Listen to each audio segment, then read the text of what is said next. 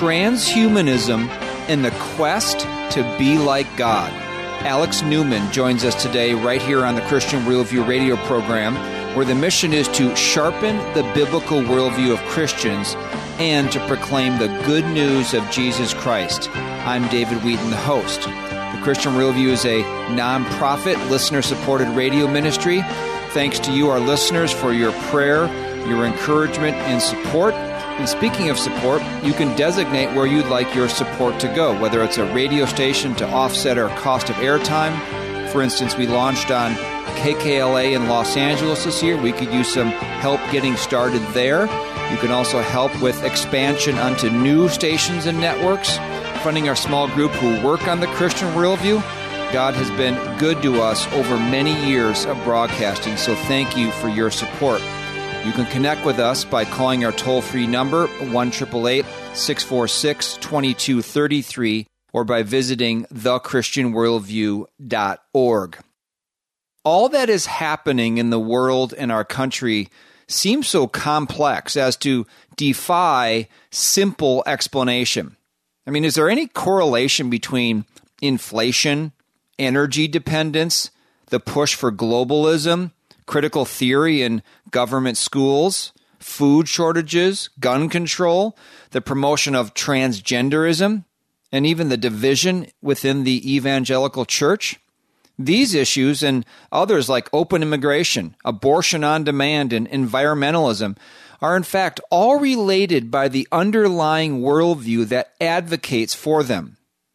And once one understands that worldview and where that worldview is striving to lead humanity, then lots of seemingly disparate issues and events start making sense.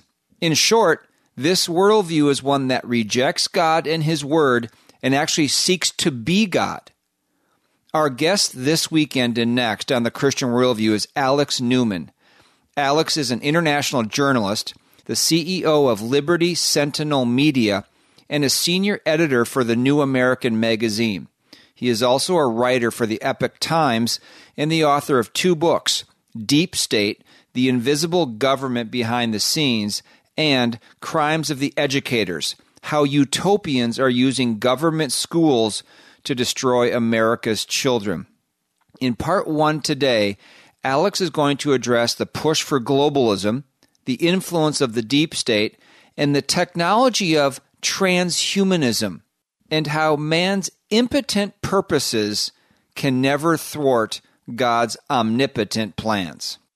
Just briefly before we get to the interview with Alex, what is transhumanism? That can be a confusing term because it's something that's been so recent in development and it's so outside our present reality.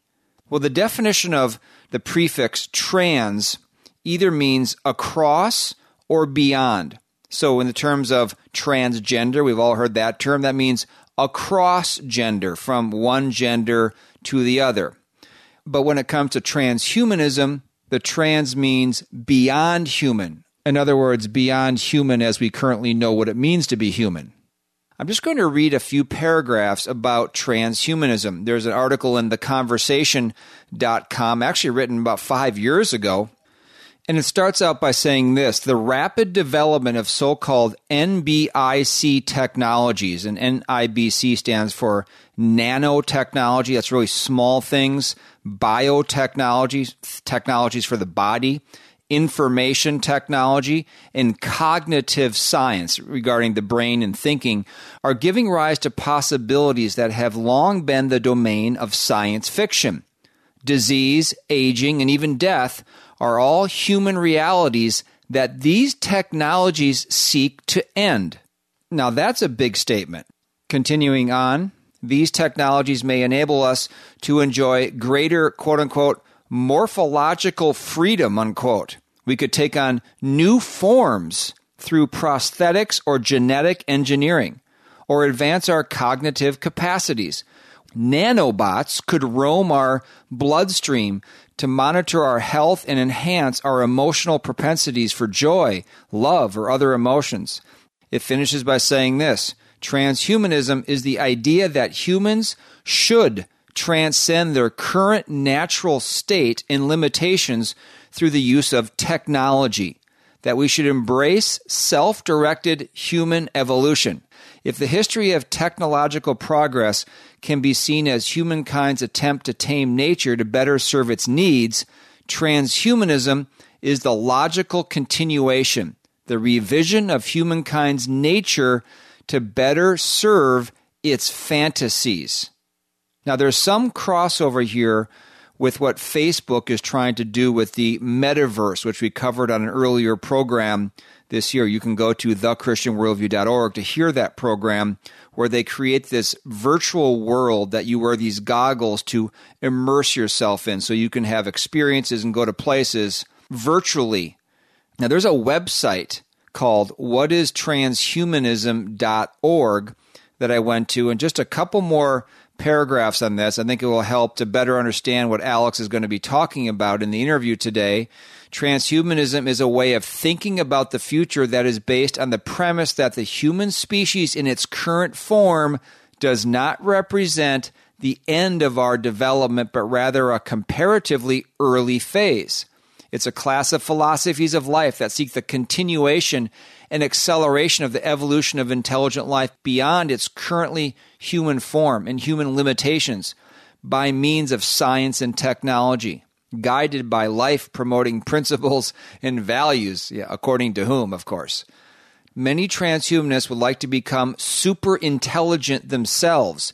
It might be achievable either through uploading or information technology tools like wearable computers, smart agents, or brain implants. Alex will talk about that. I mentioned that word uploading. What does that mean with regard to your brain? We know what it means on a computer, but what does it mean with your brain? What basically means almost the same thing. Uploading, the article goes on to say, is the process of transferring an intellect from a biological brain to a computer. A common misunderstanding about uploads is that the people who do that would necessarily be, quote, disembodied, and that this would mean that their experiences would be impoverished or not as good but an uploads experience could in principle be identical to that of a biological human. Again, this is stuff is so far out it's even hard to follow or fathom, but this is what they're trying to do.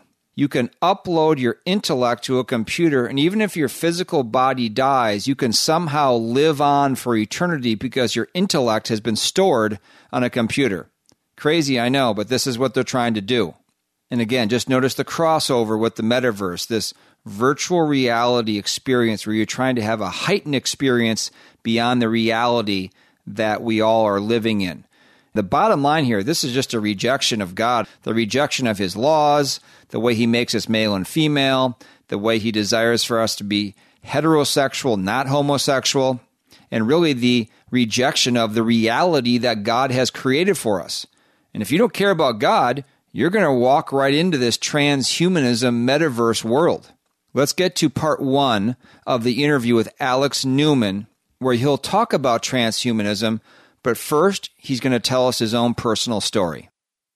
Alex, thanks so much for coming on the Christian Worldview radio program today. I, I thought before we get into some of the issues we're going to discuss going on within the society and the church, you could just tell us about your background, some of the key influences in your life, and tell us more about your Christian faith as well.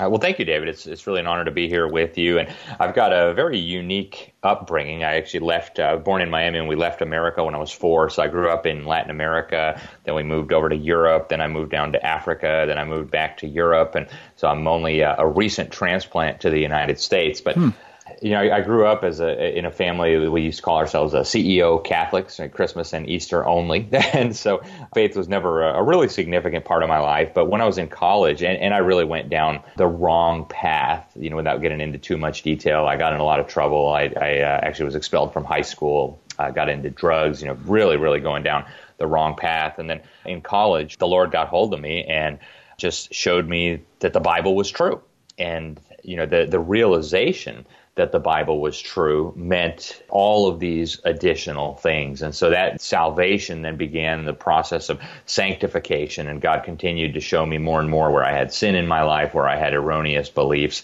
And that kind of led me to where I am today, still in the process of being sanctified, still uh, having more and more sin uh, shown to me that needs to be uh, removed from my life. But thankful to God for, for rescuing me from the mess that I was in really weird background. I was educated in these elite international schools, uh, very, very secular education, very heavy on United Nations and globalist propaganda. You know, I was led to believe that the UN was the salvation of humanity and that was our best hope for peace and all this garbage.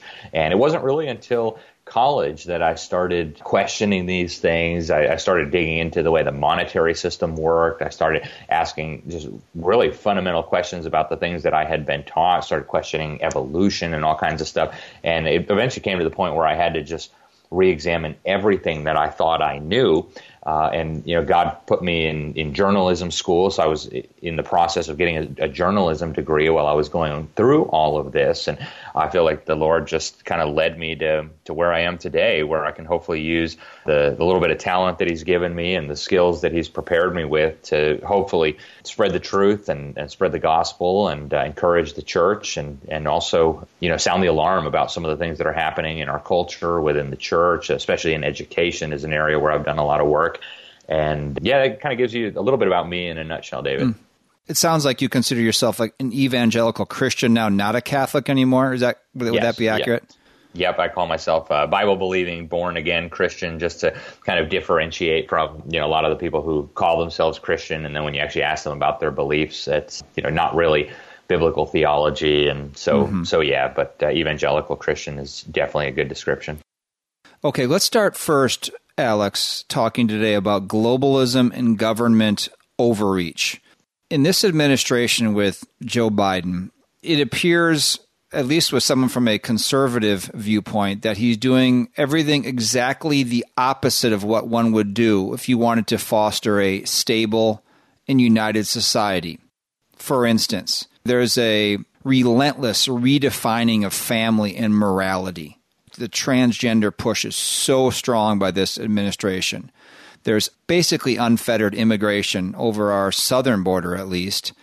There's a radical ideological educational worldview of critical race theory based on Marxism being pushed into the schools, also in the military. We've gone from energy independence to energy dependence. We have way too much dependence on China for manufacturing and a communist repressive nation. We, we went through COVID, probably still going to be going through it this winter, but all the mandates over the so called vaccine. There's a strong vilifying of anyone who opposes this administration in this country. You know, that, that the biggest threat is these Christian white nationalists to this country. And so you, you take all that and you think, why would they want to do that? It doesn't create a, a stable, a strong society, country It doesn't lead to a unified people, it leads to division. So then you think, well, what is their end game? What is their goal? What are they trying to get to? I mean, the abolition of America, or, or where is that going? Great questions, David. And, and this is something that I have spent a lot of time thinking about and praying about. I, I, believe, said in the most concise way possible, the objective is, in fact, to destroy the United States of America. In fact, uh, Rich Higgins, he was the director of policy and planning on Donald Trump's National Security Council for a time. He wrote the infamous Higgins memo. Uh, I think he really hit the nail on the head when he said that the objective of the forces that are arrayed against the United States of America right now, and he identified uh, globalists, jihadists, socialists, communists, he said they were all acting in unison now. And he said their objective was to destroy America not just as a nation, but also as an ideal. And, and I think that really gets to the essence of what we're dealing with here. You know, as I see America, America was obviously an imperfect nation on, on this side of eternity prior to the return of Christ. There's not going to be any such thing as a perfect nation. But America was a nation that was founded on biblical principles. And, and that's what the founding fathers of this country said. You know, the, the whole idea, the fundamental premise of our country that's enshrined in the Declaration of Independence, the notion that it is a self evident truth that God created us equally, that God endowed each each one of us with unalienable rights the right to life, the right to liberty, the right to pursue happiness, and of course, the right to property These ideas were literally taken straight from the Bible. If you understand what the Bible teaches about government, if you understand what the Bible teaches about evil, and, and the founding fathers wrote about this extensively. In fact, the person they quoted more than any other was the Apostle Paul. He was the most quoted individual in the writings of the founding fathers. And that whole idea of God given rights, life, liberty, property, uh, that, that was articulated very clearly years before the Declaration of Independence by Sam Adams, who's often referred to as the father of the American Revolution. Uh, he created the Committees of Correspondence, and in 1772, the first document that ever circulated through there was called On the Rights of the Colonists. And he said the, the rights of the colonists as Christians are found clearly articulated in the New Testament. The, their source is the head of the Christian church, of course, Jesus Christ. And that's what the founding fathers believed, right? Where did they get the idea that God gave you a right to life? Well, all you have to do is open up your Bible. God said, Thou shalt not murder. The corollary of that is you have a right to live. Okay? And, and in Romans 13, Paul made very clear, with the inspiration of the Holy Spirit, that the purpose of government is to punish evil. Well, God has defined murder as evil, and if the purpose of government is to punish evil, government must then punish murder because it's a violation of the right to life that God gave you. Same exact thing is true with private property. God said, Thou shalt not steal. That's a command of God. And the purpose of government is to punish evil, and theft is evil, then government must punish thievery. And so that's where the founding fathers got these ideas that you have a right from God to your life and to your liberty and to your property. And so the effort to destroy America, I believe, is demonic. I believe it's diabolical. And I believe that that's what we see reflected right now, unfortunately, in our government. Uh, as a people, we have now gone so far from what the Bible teaches, uh, not just in the realm of government, right? The, the job description of government is actually very simple. It's in Romans 13. They're supposed to be a terror unto evil, and they're supposed to protect the good. They're supposed to be ministers of God, is in fact the term that uh, Romans 13 uses multiple times. Uh, and, and instead, we've got this crazy idea that came from the world, that came from pagan cultures, that government is supposed to be your provider your protector, your babysitter, the educator of your children. Right? All these ideas are unbiblical. And so, on, on, the one hand, I think America is under diabolical attack. There are forces that want to destroy it. And on the other, sometimes I, I wrestle with how much of each one is, is really going on. But on the other, I do believe that America right now is in the midst of judgment. And if you look at the Old Testament teaches so clearly that when a nation is being judged, even God's chosen nation, the nation of Israel, ancient Israel in the Old Testament. One of the ways that God punishes, and I'm not arguing that America is Israel, of course, mm-hmm. but uh, one of the ways that God punishes a people is by sending them tyrants and, and people to misrule them. And I think that's what we're dealing with right now. Because America has departed from what is right and what is true and what is good and what God has revealed to us, we're reaping the whirlwind and we're facing pandemics and we're facing tyranny and we're facing the destruction of our children and of our families. It's a very sad time, but uh, I do believe that God is going to use all of this in an incredible way. But uh, that kind of summarizes my view in a nutshell, and that extends out to everything, David. I, I, don't want to monopolize the conversation, but you know, globalism is clearly an unbiblical ideology. Uh, God created the nations. He explains that very clearly in the Old Testament. He explains it in the New Testament. In fact, the whole story of how the nations were created uh, is in Genesis 11, where people unified after God had told them to spread out over the face mm-hmm. of the mm-hmm. earth and try to create this tower, and God says no, and He separates them and He spreads them all over the world. And, and I think there's an effort to rebuild that kind of one world system in defiance of God. And many of, of the world leaders on the global stage today are pretty open about the fact that they want to build this kind of one world system that is openly hostile to the truths revealed in Scripture, that is openly hostile to the transcendent morality that God has written in our hearts and has revealed to us in Scripture, is revealed in, even in creation, as Romans 1 makes clear. So I think that's what we're dealing with. And I think the church has a very significant responsibility to speak the truth and to be a light during these times. Yeah. We do. That's so well said, Alex. Thank you for that that first answer to that kind of the overarching question of what is going on right now. Alex Newman joins us today on the Christian Worldview radio program, an international journalist and CEO of Liberty Sentinel Media.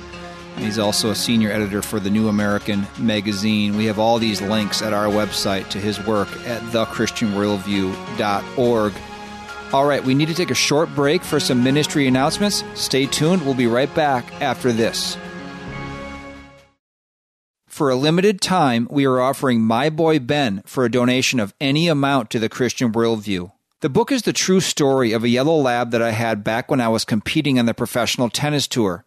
It's about relationships with Ben, my parents, with the childhood friend I would eventually marry, but ultimately with God, who causes all things, even the hard things, to work together for good.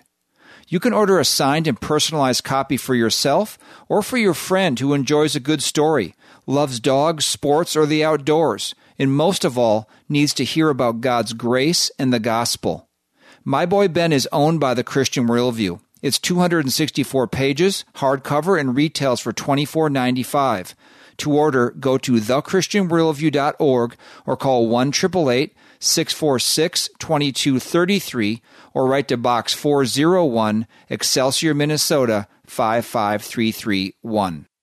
Scripture commands that children are to be brought up in the discipline and instruction of the Lord. Offering biblically sound resources for children is one of our top ministry priorities. At our store at thechristianworldview.org, you will find carefully selected children's Bibles and books, along with video and audio resources. Check out the Bible infographics for kids' books, Little Pilgrim's Progress, and the popular Adam Raccoon set. Theo is a 15 episode video series addressing key doctrines of the faith that is a must see for children and adults. Satan and the world are bent on capturing the heart and mind of your child. Instead, get sound resources that will train them up in the way they should go. Browse and order at thechristianworldview.org or give us a call for recommendations at 1 646 2233. That's 1 646 2233 or thechristianworldview.org.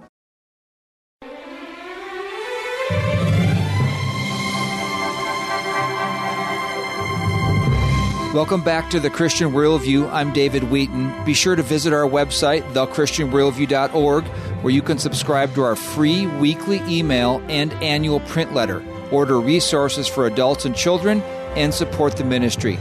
Now back to the interview with Alex Newman, an international journalist and CEO of Liberty Sentinel Media. Now you mentioned this issue of globalism. You know, the world is a big place with lots of competing interests but there's always been a push for globalism, but never really an achievement of it, even though you could say they're getting incrementally closer to it. And you've written and spoken on the Great Reset, comes out of uh, the World Economic Forum, probably the UN as well. Could you just briefly describe what the Great Reset is and why it is any different than any of the other globalistic agendas that we've heard going back, you know, 50, 60 years or so? I want to be clear to start with that uh, eventually I'm in full support of a global government. You know, when, when Christ sets up a one world system, it's going to be amazing. It's going to be phenomenal. And I'm anxiously looking forward to that day. I like that. But in, the, but, but in the meantime, we have these counterfeit versions of globalism where mankind is trying to unite and create this world system. And, and plenty of naive relatively well-meaning people have gotten wrapped up into this, and I was one of them. You know, I was taught that it was going to bring about global peace and all the rest of it. But uh, I think as we look at the Great Reset, the true insidious nature of this effort becomes more clear. Now, I, I believe I was the first journalist to cover the Great Reset, and I was actually attacked by some of the big newspapers in the country for talking about this. But I had watched Klaus Schwab, the head of the World Economic Forum. I watched uh, Antonio Guterres, the Secretary General of the United Nations, also a self-proclaimed socialist. I watched uh, Kristalina Georgieva, the head of the International Monetary Fund. I watched Prince Charles, the heir to the British throne, talking about the Great Reset. And they explained in some depth what this meant. They were talking about, quite openly, the total transformation of everything of the economy, of business, of law, of governance, of the social contract even of the individual human being. And, and I was listening to Klaus Schwab. Uh, I, am really quite amazed that they allow this guy to be the front man for the Great Reset. The guy's almost like a, a cartoon villain. Yes. It's, it's, really quite remarkable. Yeah. But uh, he, he's sitting there talking about the fourth industrial revolution and how our minds need to be transformed, not in, you know, the Roman sense of the renewing of your mind, but, but in a very different sense. And, and even talking about the transformation of what it means to be human, talking about genetic engineering of the human being, talking about technological upgrades that were going to revolutionize what it meant to be human. And so I'm trying to digest all this and I'm, I'm looking at this and thinking, wow, they're not kidding. They really do mean the transformation of everything. So when when you look at the Great Reset, the World Economic Forum put out a very bizarre little video. I actually pulled it from some of their social media. They call it predictions for the year 2030. And I think if you want to understand the Great Reset, that's as good a starting point as any. They tell you that by the year 2030 you'll own nothing and you'll be happy. Right? And, and that flies in the face of God's divine order. God said, Thou shalt not steal. Well, if I'm going to own nothing, how exactly do you intend to separate me from my property? right? right? Some kind of massive crisis is going to have to come along.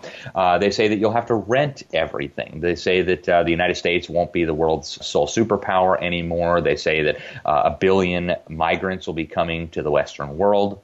So they have these very dramatic visions of change. But I, I think the the common thread that runs through all of it is centralized power, governmental power, and also societal power within the institutions that I, th- I, think really already exist. The institutions, they call them the institutions of global governance, institutions like the United Nations, the International Monetary Fund, which they're grooming to be uh, the world's central bank. The uh, the World Bank, of course, is a key player. The Bank for International Settlements, which is right now coordinating the global push for what they describe as central bank digital currencies. Uh, so as they phase out cash, they want to move to these programmable digital currencies that can be tracked, monitored, and, and even programmed to to make sure you don't go over your your carbon footprint and things like this. So the Great Reset is, is such a big idea that it's very hard to explain it concisely. But I think it, it, means, as Klaus Schwab told us, the transformation of everything, including the transformation of the human being. Uh, if you look into what they talk about when they when they say the fourth industrial revolution, Klaus Schwab has actually written a book about this. He said the fourth industrial revolution was a critical part of the Great Reset.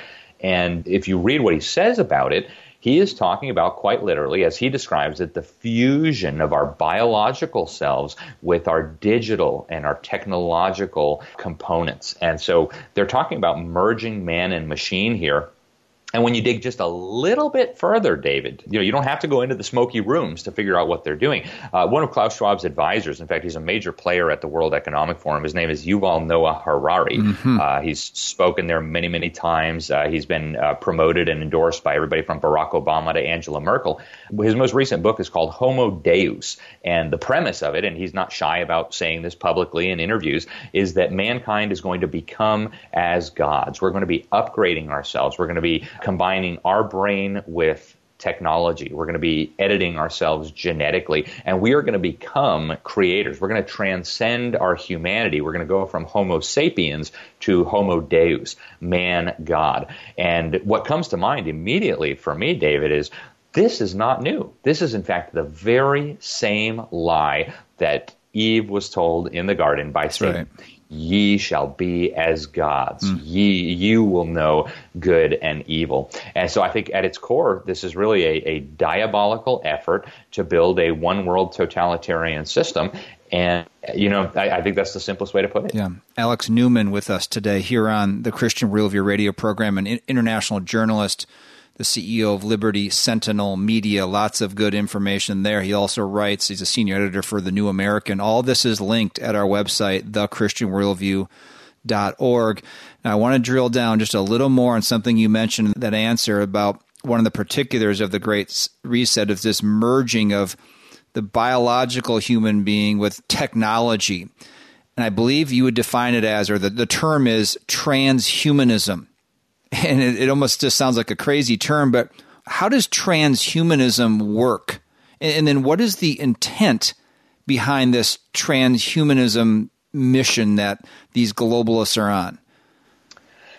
Yeah, this is a huge field, David. But uh, you know, you can talk about some of the technologies that exist already. Uh, one of one of the ones that I think is most interesting and is most critical to this process is the interface between the human brain and technology. Now, I, I recognize that to people who are hearing this for the first time, it sounds probably like very bad science fiction, and yet it is reality. These technologies already exist, and so uh, Elon Musk, uh, the Tesla, SpaceX guy, he has been developing for years now he has a working prototype. They're they're trying it out on humans as we speak. It's called Neuralink, and what it does is it uh, they they saw out a part of your skull and they replace that piece of skull that they removed with a microchip that is then wired into your brain and is able to read your thoughts, uh, including unexpressed thoughts. Uh, in fact, Elon Musk, uh, in a video that I have of him talking about this, he argues that the next frontier is going to be writing on the brain, and that these technologies are already in development, they're already being tested.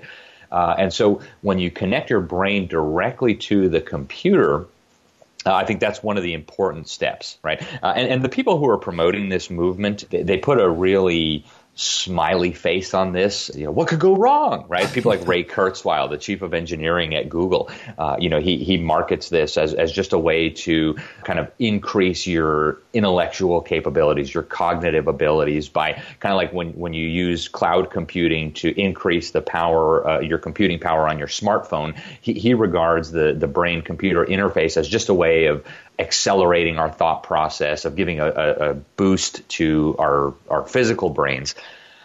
But that's just one component of it, right? The the merging of man and technology. Another big part of this, and Klaus Schwab has been uh, very open about this. So has Yuval Noah Harari, and that is the genetic engineering of mankind. Uh, Bill Gates first introduced this concept in a very public way in the magazine Foreign Affairs in 2018 in, a, in a, an article called "Gene Editing for Good." Now, a lot of this deals with genetic engineering other organisms, right? Uh, uh supposedly improving on God's design for crops, for plants, for domesticated animals and things like this. But he also openly argues that this is going to be a benefit for humanity, that once we can start genetically engineering human beings, and these capabilities already exist, by the way, this is not some future development. This can happen now. It is feasible. And in fact, we have it in news reports from around the world that these types of things are already happening. You can alter the genetic code of man. Now, you know, as a Christian, I, I look at my DNA as a set of instructions, as a set of code that was authored by God. God is literally the creator of my DNA.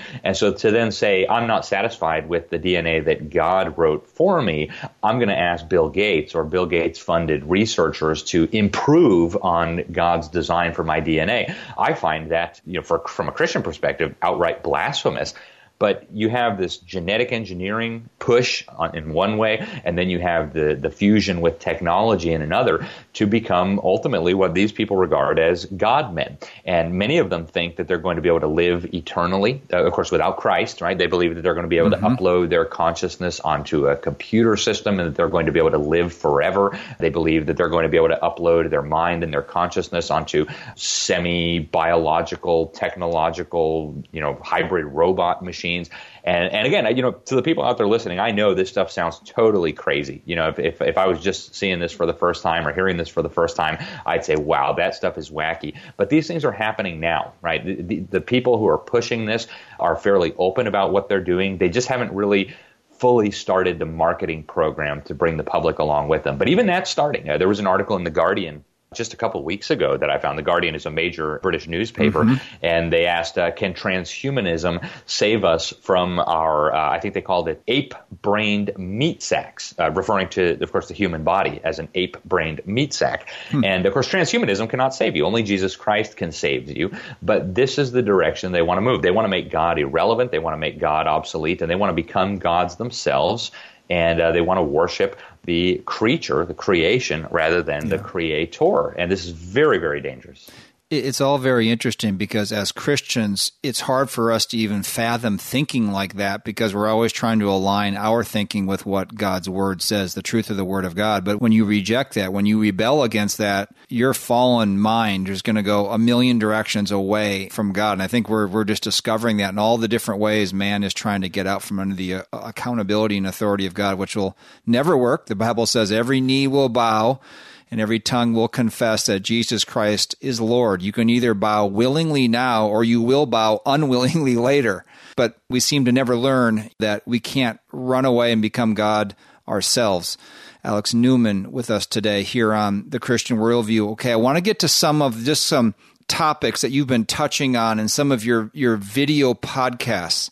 You can watch Alex video podcasts in a number of different places. Go to the links on our website, thechristianworldview.org. One of them was titled Big Psychiatry Weaponized for Deep State's Crazy New World Order. That was the title of the video podcast. And so I looked into that one. And you wrote a book actually entitled Deep State The Invisible Government Behind the Scenes. And the deep state is basically the power structure or powers behind the scenes, whether in government, and correct me if I'm wrong here, whether in corporations or non governmental organizations who are, aren't visibly controlling things, but they're kind of the puppeteers behind who we think are the, the real controllers of things. Describe how this deep state is in really strong operation in our country right now. I think this is really a critical question for Christians to consider, uh, and it hasn't been considered, in my view, enough by the churches and by Christians in the United States. Now, the Bible tells us and teaches us very clearly that we wrestle not against flesh and blood. You'll find that in Ephesians chapter 6. So ultimately, our, our enemies are not human, right? A, a lot of conservatives look out there and they say, wow, George Soros is the problem, or, or Klaus Schwab, or the Democrat Party, or Joe Biden. You know, pick your individual person or group. And I think as Christians, we need to recognize that that's a fallacy. This is not just people that we're dealing with. Certainly, there are people who are deluded, there are people who are working for evil purposes, and I don't want to minimize that. But at the more important level, what we're dealing with here is powers, principalities, uh, spiritual wickedness in high places. And we know ultimately the way that we're to respond to that, we are to take the shield of faith to quench all the fiery darts of the wicked one. We are to take the sword of the Spirit, which is the word of God, as our offensive weapon. But in the in the material realm, in the physical realm, we do have. Uh, I, I, think Donald Trump really did a, a, great favor to America. One of the most important things he did was kind of pull back the curtain and show people that we were not being told the truth by the, by the media. There really was a group of people out there who were operating behind the scenes who had a very specific and nefarious agenda. He called it deep state, and so I think it's it's as good a term as any. And so in the book, you know, I do point out the the fact that this is not flesh and blood. This is a, a, spiritual issue that we're dealing with here. But there are uh, a lot of individuals and organizations that are working for subversive purposes. Now, I think Americans as a people have realized this. It's not a partisan issue. in fact, a few years back, the uh, Monmouth University Polling Institute did a poll and they found that something like 75% of Americans recognize that we have a deep state as they defined it, which was a group of political, government, uh, military leaders behind the scenes trying to control our national policy. But there's a lot of organizations out there that are involved in what I call the deep state and the deep state behind the deep state. And a lot of them aren't even hidden, right? They have uh, websites. You can go look at the uh, Council on Foreign Relations is a very powerful organization that few Americans have heard about, fewer still truly understand. And what you find is top leaders from the media, from government, from banking, from uh, the business community, eh, from military, from intelligence, they all get together and they're pretty open about their agenda, right? They've said many times they want to see this new world order, that they want to see a world order where the sovereignty of nations is severely restricted. You have groups like the Bilderberg, and you know this is once a year about 120 of the most powerful people in the world. At least they think they're the most powerful people in the world, and plus they seem to invite some people who aren't quite part of the club yet, maybe for job interviews or something. Uh, they get together, and then you have the the more secretive organizations. You have things like uh, the Bohemian Grove in Northern California, very very bizarre organization, deeply involved in the occult, and yet you get many of the most powerful men on planet Earth coming there and engaging in these weird rituals. Uh, you've got the Skull and Bones Society at Yale University, you know, and, and, this is not an organization that's unknown, even though much of what happens there is secret. But um, when you find people from these organizations, from these groups, at every level of government. Uh, you know, there are presidents and on the Supreme Court and leaders of Congress and things like this. Uh, you start to realize that there's so much more going on than meets the eye. And so I, have taught about this, including at, a lot of pastors' conferences. If people want to get into more depth, uh, you know, I encourage people to go see some of those talks I've given. But I think the way for Christians to look at this is look, the Bible is correct on every single point. It is inspired by God, it is profitable in, in, in every word, uh, and it is a perfectly accurate description of reality. And so when the Bible talks about the whole world being in the hands of the evil one, when the Bible talks about Satan as the God of this world, you know, we don't want to misunderstand that. Satan is not God. He's not a God. He's not a rival to God in any meaningful sense. But I, I think the point that the scripture is trying to make, the point that God is trying to make through his word, is that most of the people on this planet are under the influence of the enemy. And you know, Jesus makes that crystal clear to us as well. He says uh, in Matthew and also in Luke, "He who is not with me is against me." There, there's only two camps in mm-hmm. this world. You're either with Christ or you're against Christ. And I think as Christians, we need to go back to having a biblical understanding of reality. There is no vast neutral space where people can just kind of sit back and wait to see how this fight goes and then pick a team. Right? right. Uh, you're you're either in one or the other. And if you don't know which camp you're in, uh, I think that's a real good indication that you're in the wrong one. So I do encourage Christians. You know, Paul tells us uh, not to be ignorant of Satan's devices. He says we as God's people are not ignorant of Satan's devices. And I think as, as a church, we really need to rekindle that understanding that we don't want to obsess about these things. We certainly don't want to be afraid of these things, but it's good to have a decent understanding of the way reality works as God describes it in the Bible. And what you'll find is when you look at reality, it confirms perfectly in every sense the way that God presents it in the scripture. Yeah, it sure does. Alex Newman with us today here on the Christian Worldview radio program. Okay, let's take a short break for some ministry announcements. Help us sharpen the biblical worldview of Christians and proclaim the good news of Jesus Christ by calling 1 646 2233, visiting thechristianworldview.org, or writing to Box 401, Excelsior, Minnesota 55331. Scripture commands that children are to be brought up in the discipline and instruction of the Lord. Offering biblically sound resources for children is one of our top ministry priorities. At our store at thechristianworldview.org, you will find carefully selected children's Bibles and books, along with video and audio resources. Check out the Bible infographics for kids' books, Little Pilgrim's Progress, and the popular Adam Raccoon set. Theo is a 15 episode video series addressing key doctrines of the faith that is a must see for children and adults. Satan and the world are bent on capturing the heart and mind of your child. Instead, get sound resources that will train them up in the way they should go. Browse and order at thechristianworldview.org or give us a call for recommendations at 1 646 2233. That's 1 646 2233 or thechristianworldview.org. For a limited time, we are offering My Boy Ben for a donation of any amount to the Christian Worldview. The book is the true story of a yellow lab that I had back when I was competing on the professional tennis tour. It's about relationships with Ben, my parents, with the childhood friend I would eventually marry, but ultimately with God, who causes all things, even the hard things, to work together for good. You can order a signed and personalized copy for yourself or for your friend who enjoys a good story, loves dogs, sports, or the outdoors, and most of all, needs to hear about God's grace and the gospel. My Boy Ben is owned by the Christian Worldview. It's 264 pages, hardcover, and retails for $24.95. To order, go to thechristianworldview.org or call 1 646 2233 or write to Box 401, Excelsior, Minnesota 55331.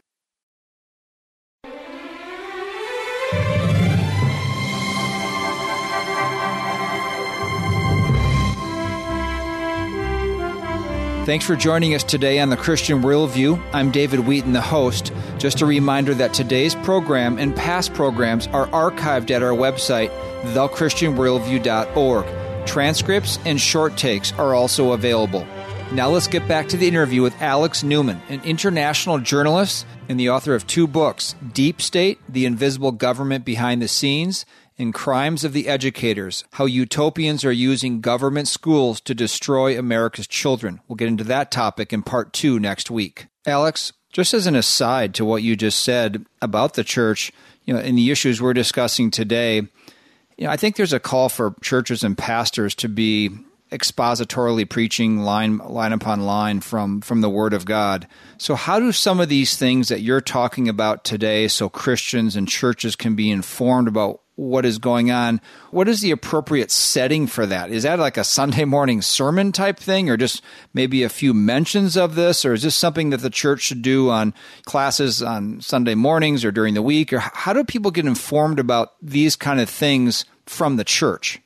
It's a great question, and you know, I'm, I'm, a big believer in expository preaching, just going, you know, verse by verse through whole books of the Bible, and I think that's one of the ways that the church is is supposed to be equipping God's people to understand the world, to understand reality, and to live in this world.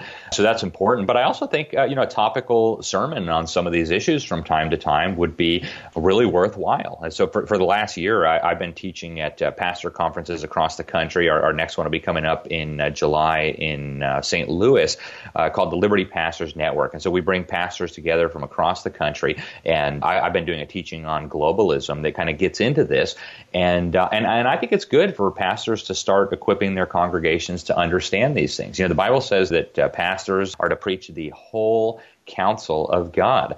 And that means all the parts, even the parts that make us uncomfortable, even the parts that are going to make uh, people in your congregation uncomfortable. Uh, and, and especially as we see the things happening in the world today, I think pastors do a disservice to their congregations by not addressing some of these topics because as Christians, we need to be able to look out at the world and make sense of it. But if pastors are not helping with that process. And if congregations are not reading the Bible for themselves and understanding these things, it can lead to confusion. It can lead to fear. It can lead to making bad decisions. And so, you know, the, the Bible says that uh, the, the leadership of the church is supposed to equip the saints. And I view teaching on all of these things as part of that process of equipping the saints. Certainly not uh, exclusively. You know, the pastors ought to be also teaching on government and on education and on family and on church church and on uh, and of course the, the Great Commission. We need to be making disciples of all nations and teaching them to obey all things. But in that mix, there needs to be, I think, a, a place to talk about these issues and to show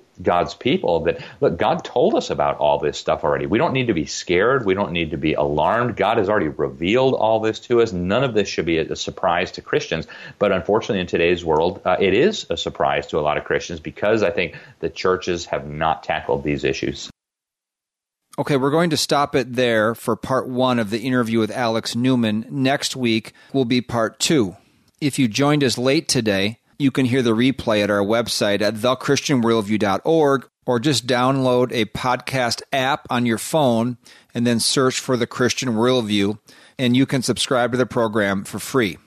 Next week in part two, we will talk about more current issues and especially how the government educational system has been taken over by the worldview of Marxism. And then he'll get into what is driving the division within the evangelical church.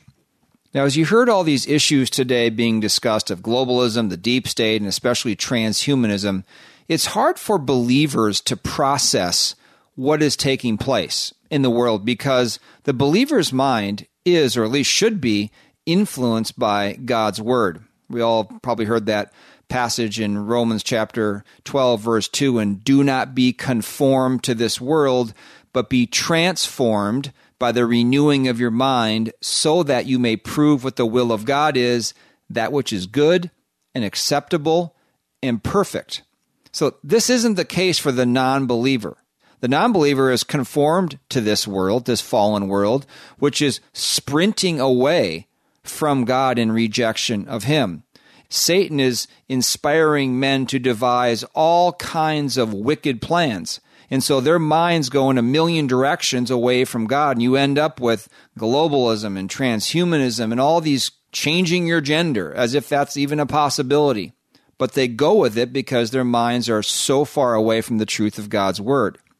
Just notice how the non believer's mind is described in Paul's letter to the Ephesians in chapter 4, starting in verse 17. Here's where Paul writes to the Ephesian believers, So this I say and affirm together with the Lord, that you, believers, walk no longer just as the Gentiles, and Gentiles is another word for a non believer in Scripture, as they also walk in the futility of their mind.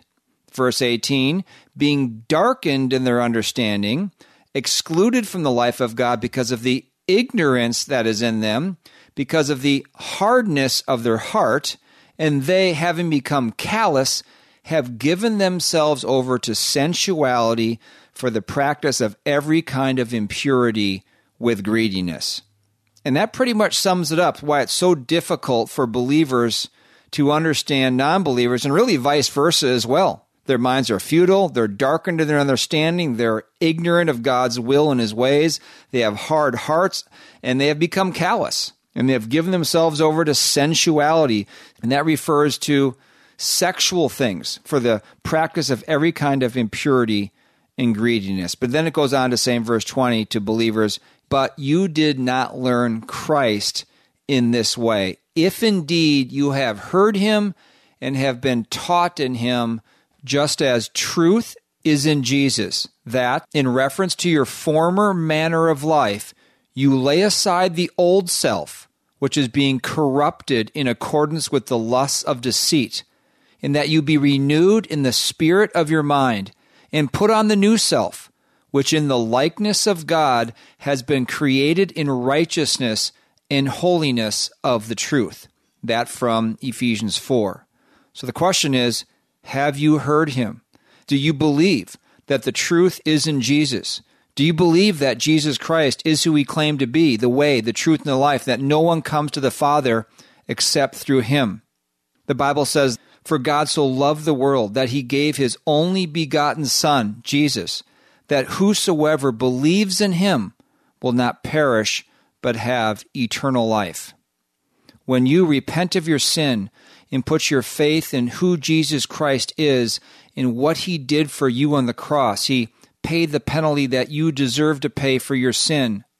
God promises to forgive you, just as Jesus forgave the criminal that was crucified next to him. The criminal had been mocking Jesus, but all of a sudden had a change of mind. He all of a sudden recognized that Jesus is the Son of God, that Jesus was the only way he could be saved. He admitted that he was a sinner and he simply told Jesus, Remember me when you come into your kingdom. It was a trust, a step of faith that Jesus Christ is the Son of God and the only Savior of mankind. And what did Jesus do? Did he turn him away? Of course he didn't. He forgave him of his sin and he graciously offered him at the very last moment of his life eternal life with him in heaven. God is offering that to you today to forgive you of your sin to make you right with God, to give you eternal life in heaven rather than having to pay the penalty for your own sins in hell. It's an obvious choice. Choose Jesus Christ to be your Savior and follow Him as Lord. Romans chapter 10 says, The word is near you, in your mouth and in your heart. You are hearing the word of God right now. That is the word of faith which we are preaching, that if you confess with your mouth Jesus as Lord and believe in your heart that God raised him from the dead, you will be saved. For with the heart a person believes, resulting in righteousness, and with the mouth he confesses, resulting in salvation. For the scripture says, Whoever believes in him, in Christ, will not be disappointed. If you want to find out more, go to our website, thechristianworldview.org, and click on the page, What Must I Do to Be Saved? Thank you for joining us today on the Christian Worldview. In just a moment, there will be information on how you can hear a replay of today's program, order transcripts and resources, and support this nonprofit radio ministry. Let's be encouraged. We live in a challenging world where fallen mankind is rejecting God and shaking his fist in the face of God. But it will all come to naught because Jesus Christ and his word are the same yesterday and today and forever until next time, think biblically, live accordingly, and stand firm. The mission of the Christian worldview is to sharpen the biblical worldview of Christians and to proclaim the good news of Jesus Christ. We hope today's broadcast encouraged you toward that end. To hear a replay of today's program, order a transcript, or find out what must I do to be saved, go to thechristianworldview.org or call toll free 1 646 2233. The Christian Worldview is a listener supported nonprofit radio ministry furnished by the Overcomer Foundation. To make a donation, become a Christian Worldview partner, order resources, subscribe to our free newsletter, or contact us, visit thechristianworldview.org, call 1 646 2233 or write to Box 401, Excelsior, Minnesota 55331. That's Box 401, Excelsior, Minnesota 55331. Thanks for listening to The Christian Worldview.